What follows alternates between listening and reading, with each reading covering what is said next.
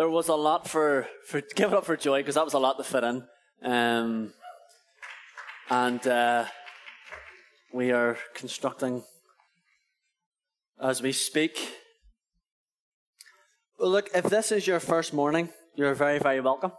My name is Thomas. I'm the pastor here in Downpatrick, and it's not every morning that we have uh, a, a table and then a, a pool. So we have a, a house with a pool. Um, but uh, no, this morning we're going to be continuing on our Come to the Table series. Thanks very much.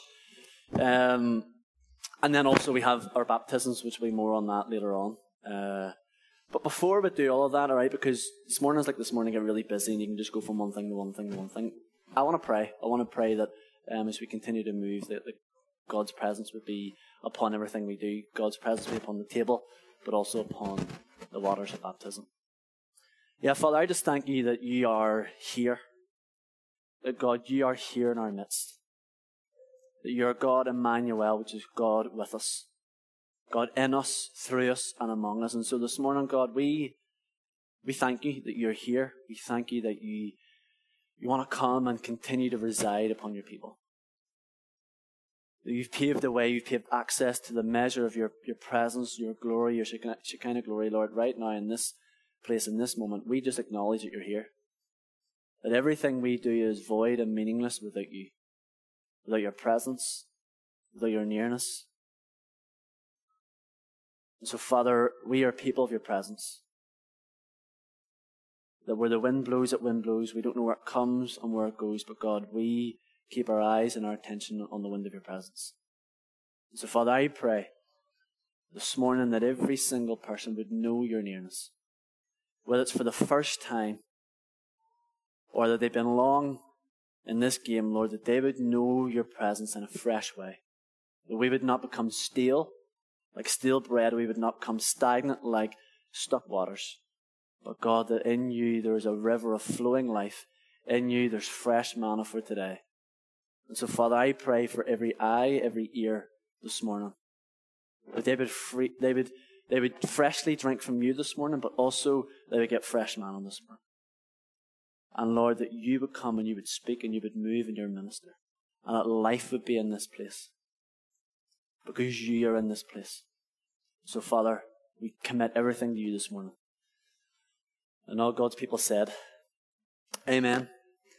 If you are just joining us, we're having our, our Come to the Table uh, series, and I just want to highlight on what Joy said.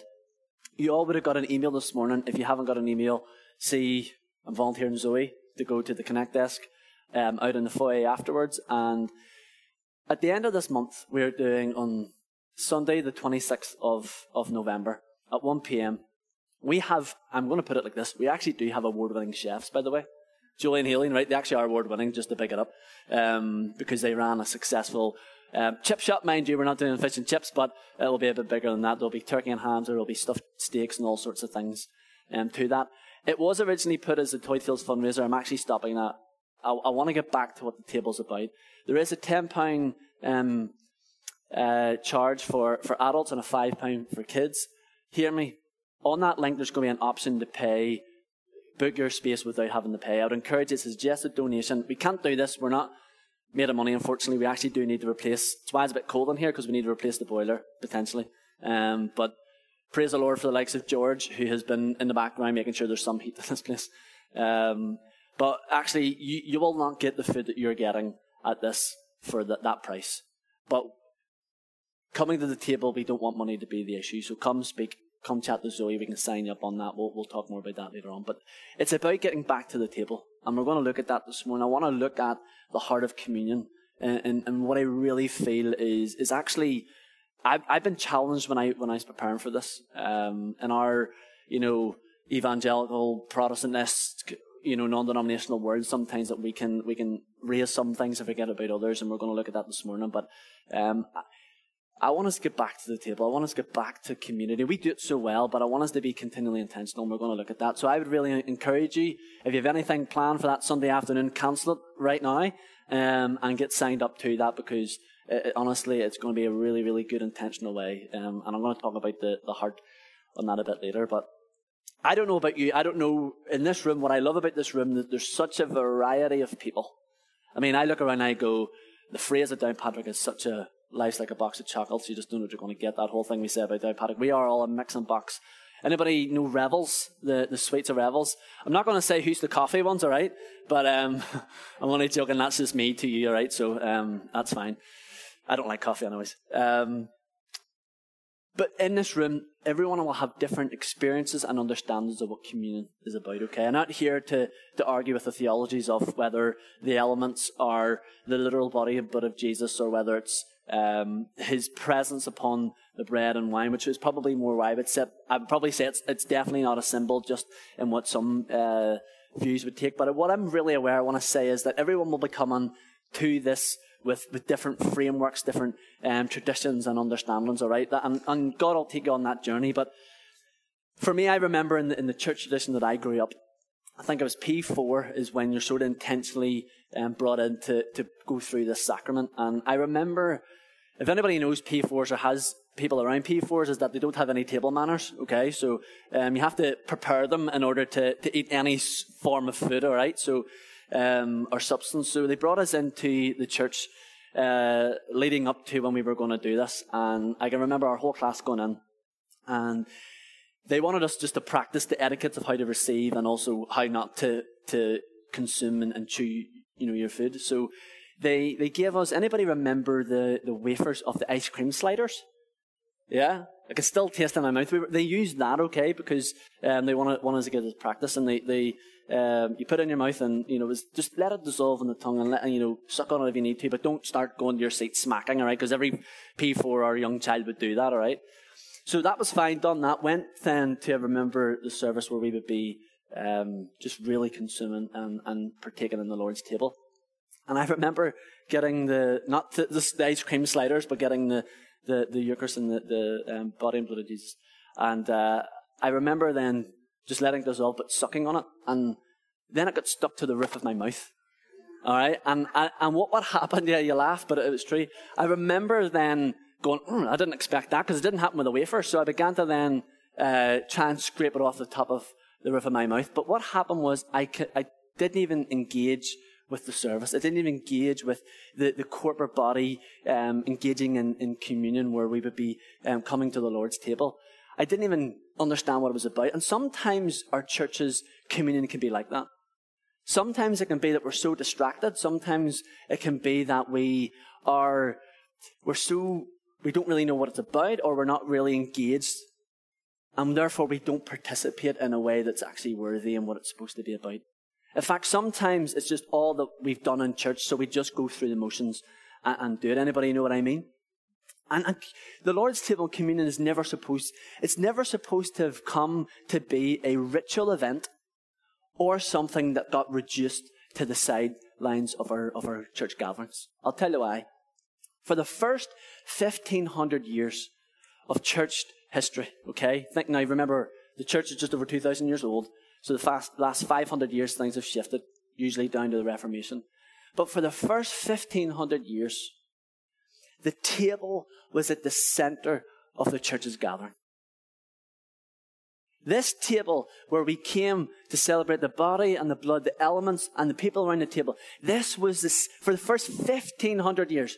Not just for the first 15 years, but that's over, anybody do the math? There, three quarters of our, the, the birth of the church and our history is around the table.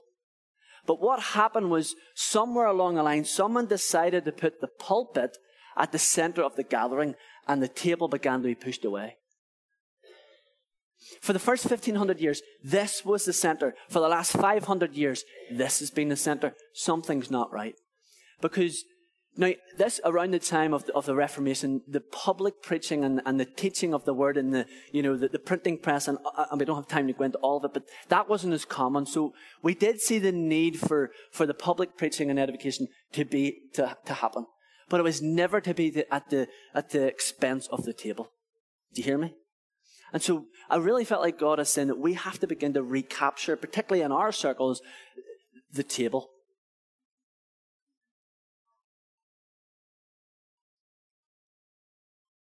It's interesting, last week, James touched on something, he touched on a number of really interesting things, but what stood out to me was in our cultural moment, less and less are families eating around the dinner table. In fact, we've got so busy going from A to B that we just eat on the go. In fact, if I've asked to raise a hand who had a takeaway this week, probably a number of people in this room, in some shape or form. But society has become less and less communal and more and more individualistic. And I believe now we can, you can see comparisons when it came to the rise of the Reformation and, and, and the pulpit was because sort of driven by Enlightenment periods where this need to understand and explain everything. But how many know there's a mystery around the table? There's a mystery around the table. And as I was praying, I really felt like God was challenging me, but also I, I feel like a word for us is the next outpouring of His Spirit in this community will travel faster and further around the table than it ever will through the pulpit. The next, think about it, the next outpouring of His Spirit in this town and across this island will travel far faster and quicker through the table than it ever could through the pulpit. I'm not, I'm not, by the way, I'm not discrediting the place of public preaching in public. That's important. But people like to talk around the table. People like to share around the table. Tell me who's had a meaningful conversation with a preacher around the pulpit. But tell me who's had a deep, life changing conversation around the table. And I really felt like, felt like the God saying, the next revival will not be a, a Billy Graham crusade, and I'm for them, and I actually feel like God spoke to us as a church about some of those things, but it's actually going to be a communion revival. In a society and in a community that's got so individualistic, and so I go to my own table. God's saying, no, when unity not only in this house, but across the, the, the, churches in the island of Ireland, when we begin to go, how can we get back to a place where the, the table is at the center? John Wesley, as we know, came and preached at the foot of the Down Cathedral, but a lot of what had happened in his ministry was love feasts. It was the table that spread. Public preaching can spread the gospel, but I really believe the gospel is maintained, sustained around the table. It's the conversations, it's the sharing of life and story. So, like I said, this morning's not here to, to argue with you theologically whether, you know, what these elements and, and, you know, you can, you can fall in the different categories and we can talk, outline that, but we'll do that for another day. But one thing I know in a measure of mystery is that there's a measure of access to God's presence that we can get access to through these elements and when we gather around the table. I'll put it like this. If you imagine put the mic here, the pulpit and the table. We're taught that when we're taught that God inhabits the praises of his people. We know that. God inhabits the praises of his people. Psalm, Psalm 22, and we come to worship with faith, with expectation, knowing that when we praise and when we let praise rise up, His presence comes down. We, we have that ingrained in us. We come to worship, and it's why we have faith, and it's why we encounter God's presence in worship. And then we know that God's word is alive and active, sharper than any double edged sword, enough for cutting and rebuking and correcting and edifying. And so when we read scripture or we hear scripture preached, we have faith and we encounter God's presence during that.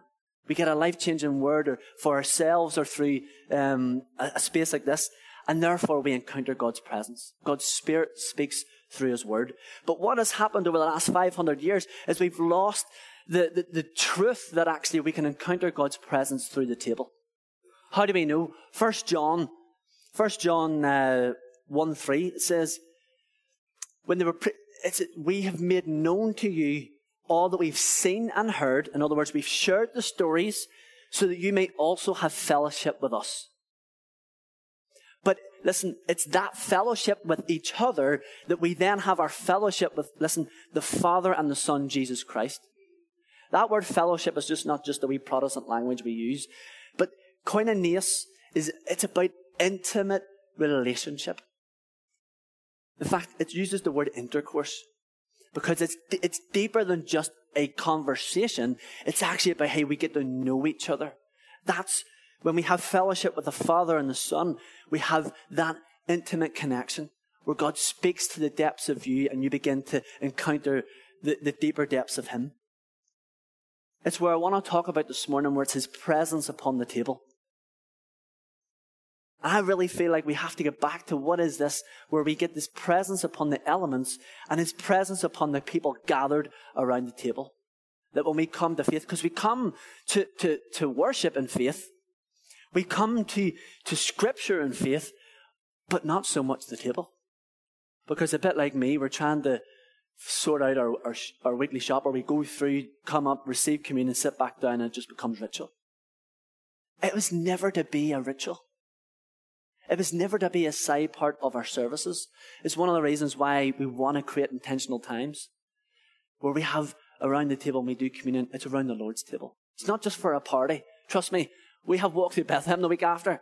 And I know I'm, I know I'm sometimes mad and we put things in the calendar, but I really felt like there was no point preaching on communion and come to the table with no table. It's like preaching Jesus' life and it's like, oh, by the way, stay in your death. It's like too long the church has been a resounding symbol of this is what God can do, and then we don't come in faith. And now I'm being challenged on this, but I really believe we have a measure of being able. What would it look like instead of, and I know some of you here parents here and have kids going, on our dinner table, the, the last thing I'm thinking about is the presence of Jesus. I'm just trying to get wee Jimmy to eat his freaking vegetables. Now, here, this is the thing. We, we've, di- we've dissected the dinner table and the Lord's table. Because the Lord's table, and we'll look at it, happened through the Passover meal. It didn't happen just by going a, a formal ritual service. Had, you cannot have intimacy through formality. Reverence and formality are different. You will revere Jesus when you encounter the presence of Jesus upon the table. I, I, I'm not preaching anything new, but I just, I'm like, God, what is this? I, am telling you, there's a level of mystery that I don't have all the answers, and I'm not going to fit into whether I'm a, a Reformed box or a Eastern Orthodox box. I'm not, I'm not looking for boxes. I just know for the first 1500 years when the church was spreading that it was the center. Now, I'm not saying we're going to have a, you know, a massive lunch at 11 a.m. in the morning, but I'm getting back to something here. We need to come back to the table in faith. Well, let me talk about the faith principle. Everyone knows the the story of the, the woman who had issue of blood for 12 years. Remember that story where the, it says the, the, Jesus was out ministering and the crowd were surrounded. They were pressing up against him on either side. It's like he was in, in the mob. And it says a woman with the issue of blood reached out and touched the hem of his garment. And it says she was healed instantly. And then Jesus says, who touched me? And the disciples say, Well, Jesus, everyone was touching you. Everyone was pressed up. He says, No, someone touched me. How is it that everyone was touching Jesus and that woman got healed? Because it was her touch of faith is what healed her. We can all come and, and sit at the table, but if we don't have faith, we don't get touched. It's the same thing. We can come to worship, and we can come and just sing the songs like Christian karaoke, but not get touched. Or we can sit down and read scripture 365 days of the year, and we don't come in faith and we don't get touched. It's the same thing with the table that we can come to the table, we can just get fed because it's nice, and we can come get fed because we're lonely, and we just want to be around the table, and actually we don't come in faith, and we don't get touched. How do you come to the table in faith? Well, when we approach the table in faith, when we approach and now listen to me, not just the elements, the elements, there's mystery and there's grace on the elements, there's presence on the elements, but also the people around the table. Because I want to take the stance that you're not just to take communion on your own. And you can do that. There's place for that. But we hear the context of communion spoke about in a corporate body. We come to the table of faith. Faith knows that you look back. There's times when you will come to the table and you don't have a clue where you're going in life. In fact, life is so uncertain, you feel stuck, you feel trapped in your situations. Faith grows at this table when we share stories of what God has done. Faith grows at the table when we share the stories of what God's done. It's like, remember, remember when God did that? Remember when God gave us £50,000 through someone who used to come to church and paid off the debt of the old building? Remember that time when God gave us a bigger build and a new build? And then I'm looking, going to the repairs and he'd done and going, okay, God, I remember those things we need you to come through. Or maybe you're here and you remember the time where you, you didn't have a, a, a job. In fact, go talk to Hannah. It's an incredible testimony. Should have got you up to share that. Where, can I share it? It's a cracker. Thomas McKibben doesn't know this. The morning we felt like God had a, someone had a word, and Anne got that morning too and shared painting. If everyone wants prophetic painting, go to Anne just to shout out. She's going to kill me for saying that. But listen, Thomas had a story. He, did, he was looking for a job, didn't get a job, left it in God's hands because his better half was like, you know, leave it in God's hands, did the mature thing. And he leaves it. Long story short, God phoned, or the, the person phoned back, not God. The person phoned back. He got a, God spoke to the person who he applied for a job, gave him a job, and he got a job in the end, right? And Hannah's at the start of the prayer and fasting, not really enjoying where she's at, wanting to grow, wanting to get, you know, more um, challenge in the job. And she's like, I'm going to start this 40 days of prayer and fasting. I'm going to get go for a new job. So she applies for jobs in um, which is the Department of Agriculture or something connecting somehow. And then there was Queen's. So there was, she starts off, I don't have time to fit this in really, but I'm going to. Um, a long story short, there were two jobs applied for AFBI. Livestock and something to do with science and soils. soils. For livestock and science. Long story short, felt like she didn't get the livestock one, which is what she wanted. Gets an interview for the uh, the soil.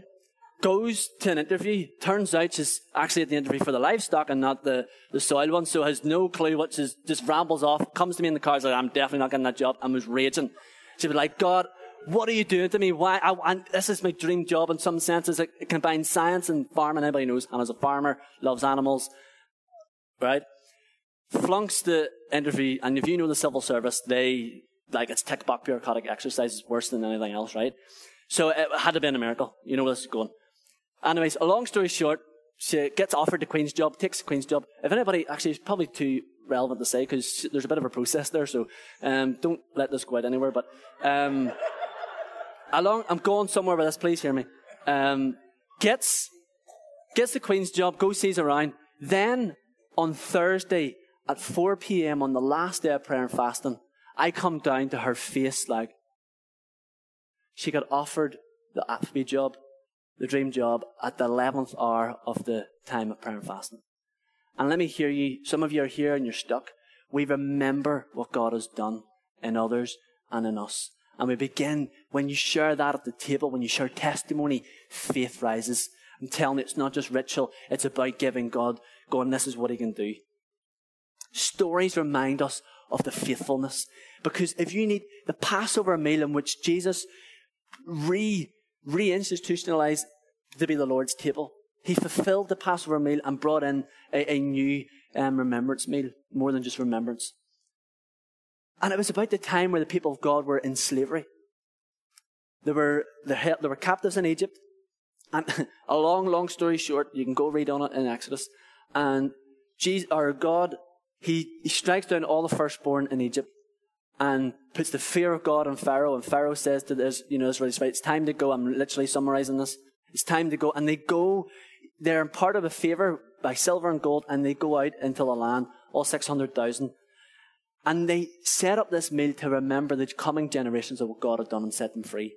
That's the point of the Passover meal when you look back. And that's the point. But when you're in a season of waiting, when you're in a season of facing the impossibilities, not the, just the impossibilities, but seems an impossible, like you can't uh, get past it, and you feel stuck, we come to the table to remember what He's done. I'm not saying you're going what you want, but what I'm going to say is He's the God that sets us free. This is a table of victory and of freedom. And He'll make a way that's different to necessarily what we think it might look like. Number two, faith knows to look up. There will be times when you come to the table and you do not feel good enough. With this overwhelming sense of sin and what you've done, you will feel like you do not, you, you're seated at the table, you, you're not good enough to sit here. But when you come to the table and you don't feel good enough, you have to remember what he done was enough. What he done was enough. 1 Corinthians 11, 23 to 26, it says this, that the night when Jesus was betrayed, he sat down at the table. It says he broke the bread and said, take, eat, this is my body which was broken for you. Do this in remembrance of me. In the same manner, he took the cup after the supper, saying, This cup is my new covenant with you. In other words, my promise, my commitment to you in my blood. Do this as often as you drink it in remembrance of me.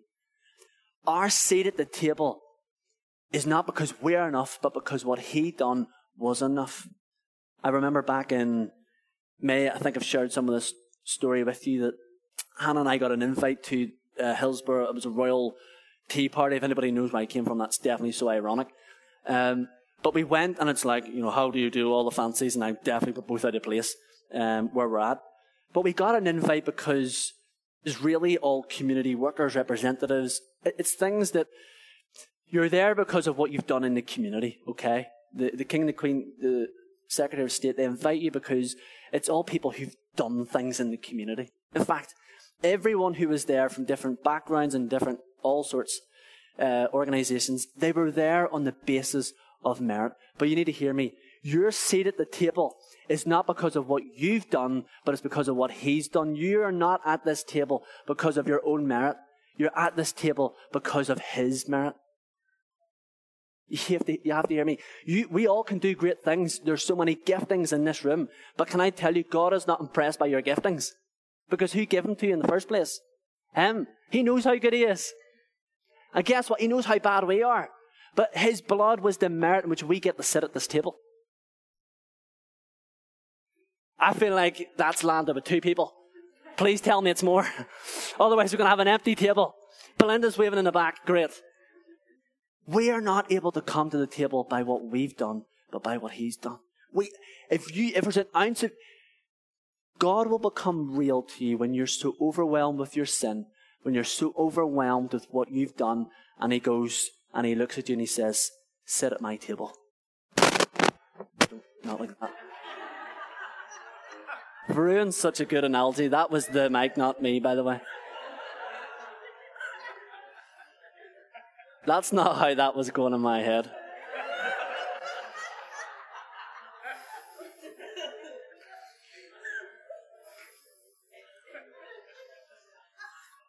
You can tell it's not a serious table here now.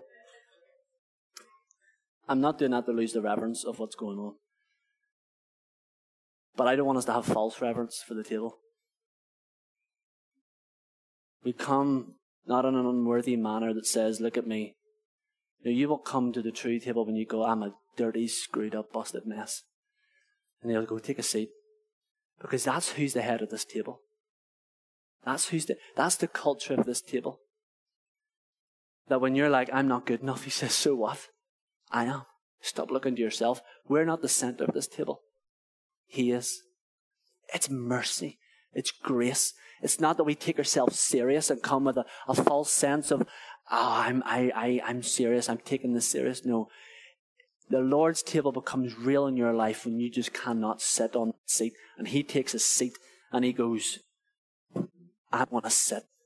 When you're in your sin, when you're in your brokenness, and He's going to say, I'm here. Let's make my table in the dirt if I have to. It's not a table full of linen and cloth. That's just look. It's a table that when you feel like you're in the presence of your enemies,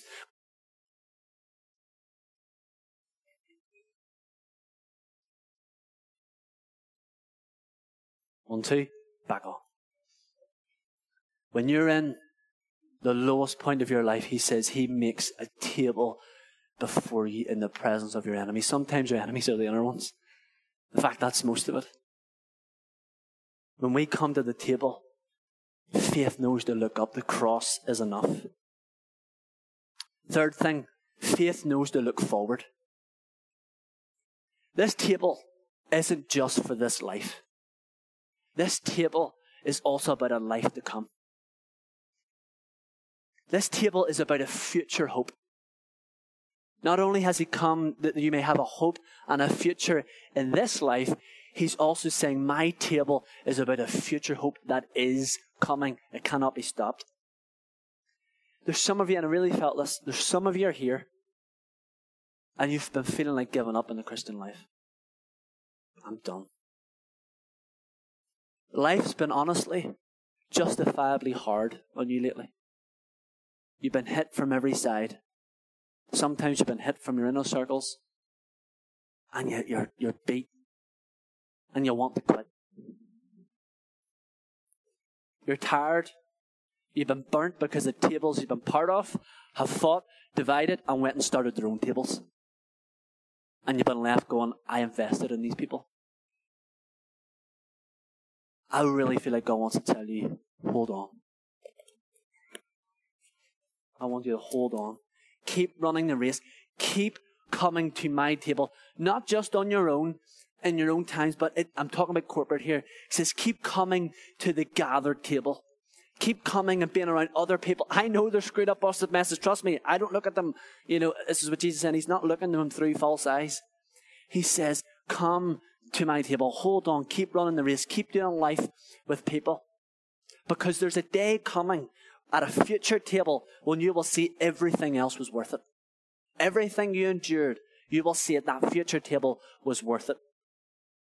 Re- Revelation 1969 says this uh, in a vision. Then I heard what seemed to be a voice of great multitude, like a roar of many waters, and like a sound of many mighty pearls of thunder, crying out, Hallelujah, for the Lord our God, the Almighty reigns. Let us rejoice and exult and give him glory. Listen, for the marriage of the Lamb has come, and his bride, which is you, has made herself ready. Stayed at the table. It was granted her to clothe herself in fine linen and bright, bright and pure, for the linen is the righteousness deeds of the saints. Listen to this. Blessed are those who are invited to the marriage supper of the Lamb. If you haven't realized, there's a marriage supper of the Lamb coming when Jesus returns. Why do we keep holding on? Why do we keep coming to the table doing life with people? Because at the future table, at this future table, you will sit and see, you will sit with him and see that he was worth it. That he is worth it. That when you look around, you go, the real ugly realities of life on this earth, you will see that as you kept running the race, as you kept enduring the trials, as you kept faith in Him and kept faith in His table, you will see that He, the prize, was worth the endurance. Your hope in this life should not be circumstantial. It has to be eternal. It's an eternal table. That when you look and you go, I'm sitting beside so and so, I know the busted messes. Surely these elements are not enough for me, but also when it's enough for you, it's enough for them. Our fellowship is with each other and with the Father. It's joined in unison. There is a day coming that Jesus has prepared a banquet table and he will invite all of you to it. I feel like some of you, that's maybe the first you've heard that that's going to be the case. So not only do we have access to his presence at this table in this life, he will meet us again in his heavenly form in the next.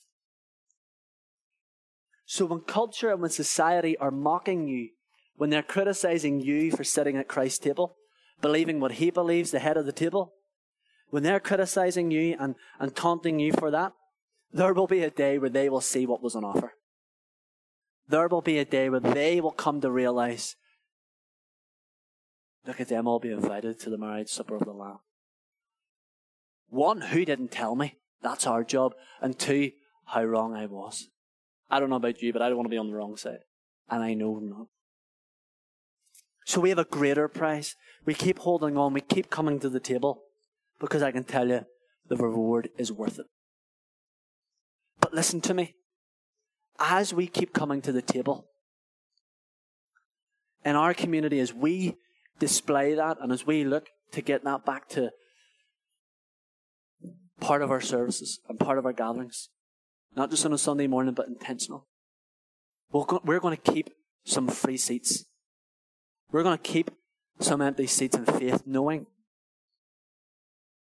that when Jesus begins to open up the eyes of the people around us, they're going to have a seat at the table too. And you know what? For some of you, you're going to be sitting beside the people who threw you under the bus. You're going to be sitting beside the people who your community don't like. In fact, I get married to a side of the community that my family thought, no, they're way above us. In fact, it's ironic because it's the other way too. At our table, at his table, we will share in the body and the blood of Jesus. We will experience the grace and the presence of Jesus with people that are different. That's, this is the first fruits of that supper to come. It says many different roaring waters.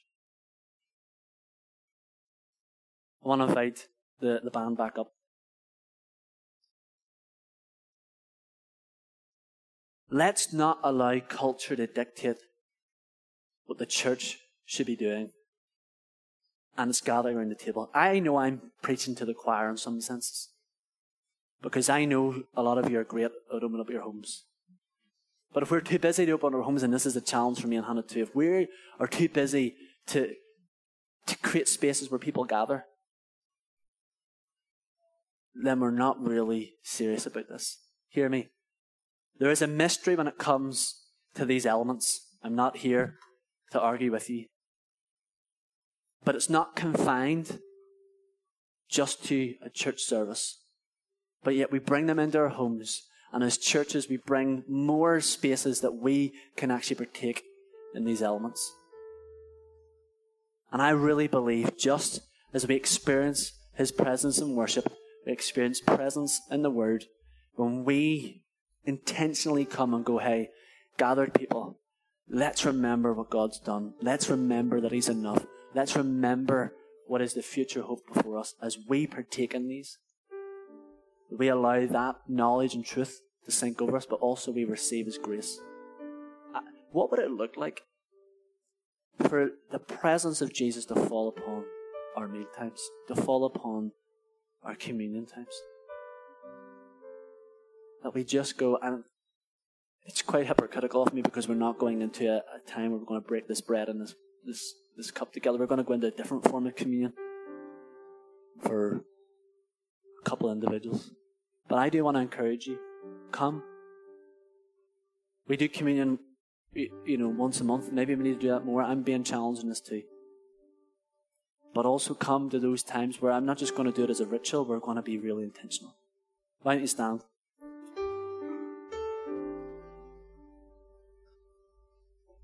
We are going to go into a time where four people are going to declare their their faith in Jesus before you, and I want you to celebrate because it's humility, it's boldness to do that. It's also freezing.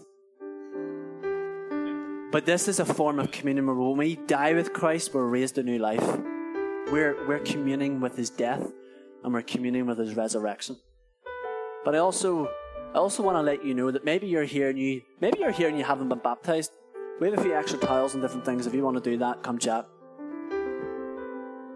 But also, you're here and you've forgotten about what it means to be baptized. You've been baptized a long time ago. We're sanctified, we're made right with Christ. But also, we're being sanctified in that we're being transformed into His image. It's an ongoing process, so the waters of baptism does not save any of these four guys. I know, I spoke.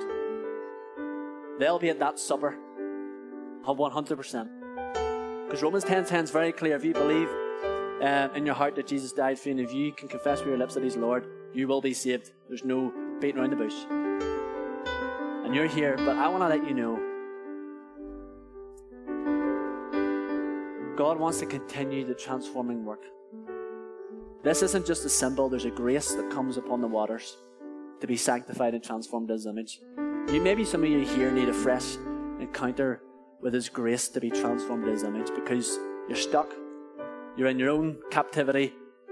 And God's like, I wanna I wanna bring you into out of captivity and into freedom. So I'm gonna pray that as we go get changed and these the band leaders in the song, I'm gonna pray that actually what happens with these guys would also be imparted to you and that a grace would come upon you, that you would die to yourself, you would die to your sin, and that again the Spirit of God would raise you to new life. So, Father, we thank you this morning that we get to come to your table because you're enough. We remember who you are and what you've done, not only on the cross, but how you, in your goodness and your mercy and your kindness, have met us on the road, and how you want to continue to meet us and encounter and transform us. And we look forward with hope knowing that there is a day coming that when all will be made well, and in this life, we press into that, the first fruits of that. And God, as we, we just pray that as we go in this next moment, that we would die with you, but we know we will be raised in this life and then in the next into new life with you. Let's worship as as the guys get ready to